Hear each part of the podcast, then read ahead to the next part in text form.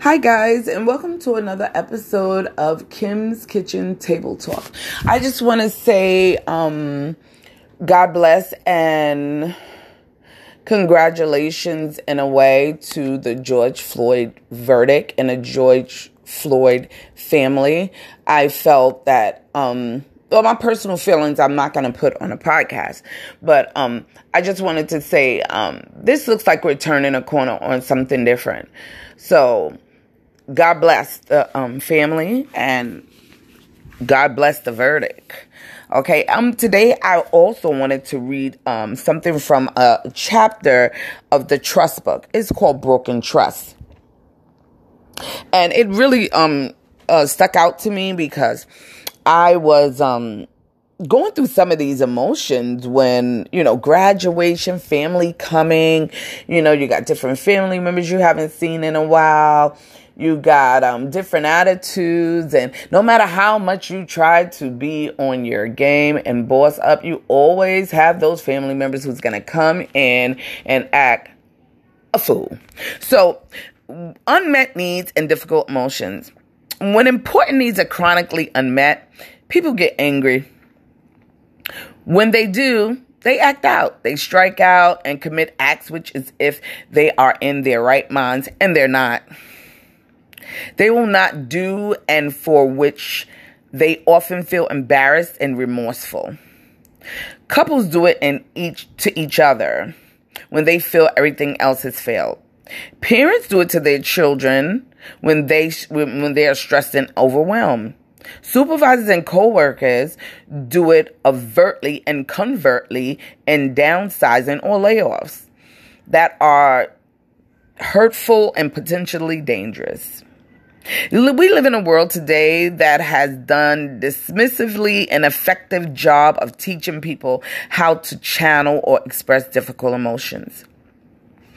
That's where there are therapists, I guess. There's nothing wrong with going to see a therapist, guys.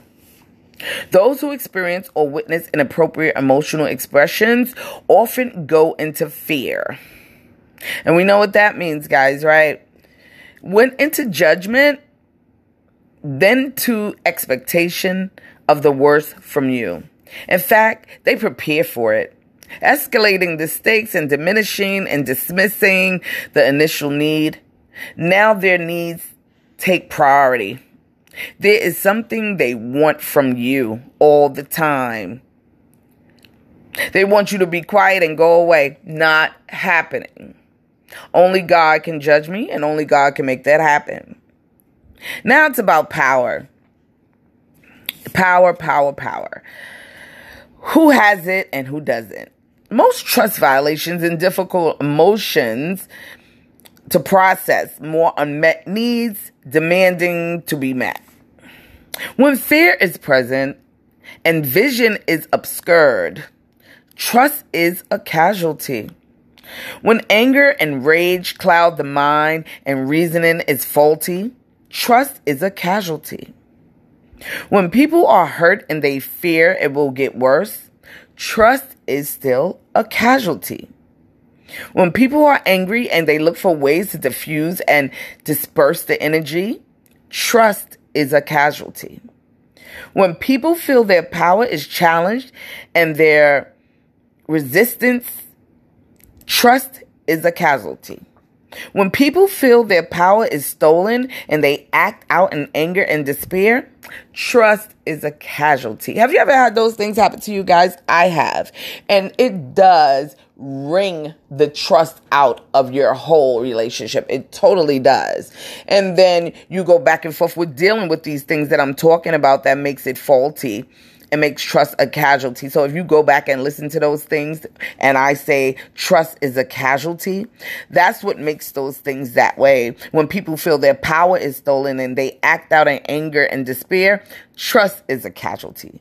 Human beings push to the limit of their experience and capacity to process what they are feeling and will do and act out.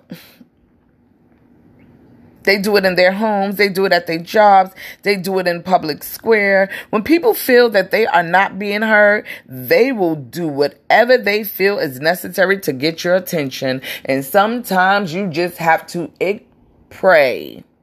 I was going to say ignore them, but I, I, I pray because pray is um, prayer helps and prayer helps abundantly. So my whole thing, I'm not good on being ignorant. I speak my mind and my mind speaks when I'm talking and yeah, that's why I did a podcast because um when people feel they are not being heard, they will do whatever they feel necessary to get your attention. Um, be disrespectful, um, be mean, be mute, be uh, you know it's just just acting out and it's it's horrible. So what i say to that is pray for them. Pray for them and turn it around. They did it in ferguson and in baltimore. They did it with the george foreman with the george foreman verdict. They turned it around by being experienced and being heard. All the people who rallied and, and protest, God bless you. They did it with the occupancy of Wall Street.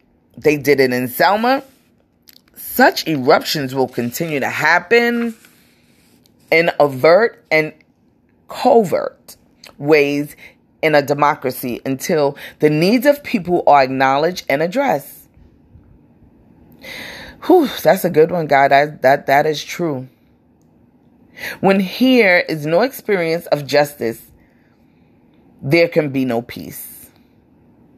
So, guys, no justice, no peace. I don't want to get into that. I am reeling from the verdict from yesterday, and I just wanted to say it was an emotional ride.